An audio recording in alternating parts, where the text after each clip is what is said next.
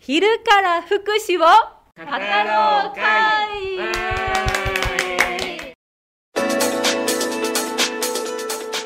こんにちは。川原田優香です。皆さんいかがお過ごしですか？今日もですね先週に引き続きご自身も難病で電動車椅子に乗りながら自立生活センター代表をされている亮太さん旅と介護をつなげる堤さん特別養護老人ホームデイサービスでの経験が豊富な小畑さんの3人で福祉について語っております。福祉のラジオこの番組は南国ハウス千年メディカルタウンの提供でお送りします。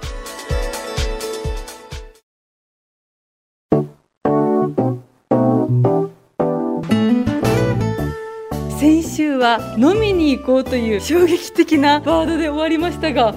その後二日酔いしてないですか？大丈夫です。大丈夫です。今日のテーマが福祉の仕事をしていて良かったこと福祉の魅力を伝えるにはどうすればいいのか語っていきたいと思います。まず川崎さん。実際良かったなって思うところどんなことがありますか？はい、えー、よかったなと思うことは、まあ、障害を持っていて施設とか病院とかで長く過ごされた方が、まあ、自立生活をして初めて自分でご飯を作ったとかあの夜遊びに行けたとかあのご飯を食べれたとかあの変わった瞬間を見ると支援できてよかったなと感じることがあります。実際にご自身ももうご自宅で過ごされて何年目ぐらいになるんですか？えー僕も14年目になります。川崎さんご自身がお家で過ごされていることで皆さんに伝わる部分だったりとかあるんじゃないですか？私も20代前半から自立生活してるので恋に破れて泣いてた時とかもあるんですよね。でヘルパーさんがそれ見てこうそっとしておいてくれた人が、まあ、結婚して、まあ、子供もいるわけなのであそういうのを身近で感じれる仕事っていうのは、まあ、珍しいし楽しいだろうなっていうのは感じます。長時間やはり一緒に過ごすのでヘルパーさんには対等に関係を持ってもらってサービスを受ける側とか提供する側っていうことだけに縛られずに話をしたりとか一緒に楽しんだりとか悲しいことがあったら一緒に悲しんだり。なんか見方を変えたらそういう同士に出会えるっていうのも福祉の仕事のね魅力なのかもしれないですね。うん。いろんな人と出会える機会がある仕事だなと感じます。堤さんは今介護旅行トラベルヘルパー1級という資格も持ってらっしゃるんですよね。トラベルヘルパーって何ですか？旅行の知識と介護の知識を合わせ持った資格になります。ほうほうほう。やっぱりその旅行ってなると細やかな支援だったりケアが必要なんじゃないかなと思うんですがそんな中でこのお仕事をしていてよかったなって思うところどんなことがありますか？私はキャッチフレーズを行ける、会える、楽しめるというふうにしているんですけれども、もう毎回一つの旅ごとに飲みに行けた、ご飯食べれた、好きな人に会えた、こんなに楽しいんだ。特に高齢な方のサポートが多いので、皆さん諦めてらっしゃるんですけれども、その諦めてる気持ちにちょっと火をつけてサポートすることで、なんか昔を思い出したとか、昔より元気になったとかそういうお声が聞こえるのがとっても毎回良かったないい仕事だなと思っております小畑さんはどうですか？あの私は高齢者介護をずっと専門にしてきたのでやっぱり私よりもはるかに人生経験が豊富な方々のお話を直接聞けるっていうことがすごく魅力だなと思っています。そうですね、まあ、特に印象深いのはやっぱり戦争体験のお話ですかね。あの東京大空襲を逃れた方がいらっしゃったんですけれども、まあ、その時にあの2人で車に乗って私がまあ運転して助手席にその方が乗っていらっしゃってでふと夕方の夕日を見た時に利用者さんがなんか今だからこんなことを言うの変かもしれないけど大井団が花火みたいに見えてすごく綺麗だったんだよねっておっしゃったことがあってなんかそれを聞いて私運転しながらちょっと涙目になってしまったんですけれども、まあ、そういった辛い経験をされた中でも綺麗だったっていうところを印象として残している、まあ、人間の心理みたいなものってすごく不思議だなと思ったし強いなと感じたエピソードですね。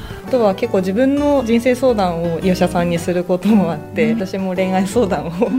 利用者さんにお風呂の介助しながらしたりとかもあって私が実際お風呂の介助をしてるんですけど実は私が助けてもらってるみたいな構図が生まれたりしてそれって私も支えられてるなって。まあ、本当支援される側とする側とパッと見そういう構造だと思うんですけどいざその、まあ、現場に立つと助けられることもたくさんあるしあこれは僕も役に立ってるんだなとこう思える瞬間とかもあるので魅力が本当にいっぱい詰まってるだなと思います。こう私も正直介護とか福祉を知る前は単純作業だと思っていたんですよ、うん、1年2年としていくうちにどんどん深くなって好きになっていくお仕事なんじゃないかなと思いました、そうですね、なんかその経験積むごとに同じ出来事が起きても捉え方が変わるなっていうのをすごい感じますね。あこれ伝えなきゃなと思ってるけど 話してるうちにいろいろ伝えられてしまったりとかっていうあの思いが聞けたりとか日々こう会話する中でも楽しい発見とかがあるなっていうのはあります。あれだけ本当心が近いってことですよね。福祉楽しいと思いますか？思います。あのもうまあ一回こう見てみたりとか体験したり本当してほしいなって。私ももう本当に楽しいというかやりがいがあると言いますか、一泊二日とかで特に認知症と診断された方と一緒にいてもその方の優しさを感じたり毎回すごく発見がありますので一緒にやるような人材をこれから増やしてみんなでなんか鹿児島を明るく高齢になっても諦めなくていいんだよ障害があってももっとみんなで楽しい社会にできるよっていうことをこの仕事を通じて伝えていけたらなと思っています。どうやったら魅力伝わりますかね？そうですね。その福祉の現場って多様な方がいてでそれって結構大変さがあったりとか面倒なことも実際あったりとかたくさんあるんですけれどもでもそれが楽しいっていうふうにあの思えるのでそういったあの大変さを笑いに変えられる力があるなと感じています。では小畑さん今日の語りのまとめをお願いします、えー、福祉の魅力を伝えるには福祉のラジオが30分番組になれば いいと思います。ちょっと待ってください。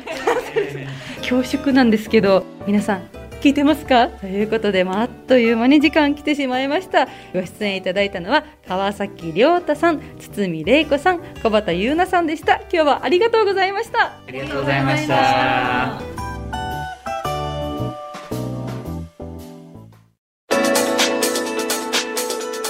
さあいかがだったでしょうか？30分番組って言われた時は思わず笑っちゃいましたが福祉の魅力を伝えられるように頑張ってまいります。私も含めて4人集まると本当に夜が明けちゃうんじゃないかって思うぐらい福祉を語れそうな気がしました。またご出演いただけたらと思います。ありがとうございました。番組ではメッセージもお待ちしています。メールアドレスは fukushi 福祉アットマーク mbc.co.jp またラジコやラジオクラウドでも聞くことができます。ぜひ聞いてくださいね。福祉のラジオ。この番組は南国ハウス千年メディカルタウンの提供でお送りしました。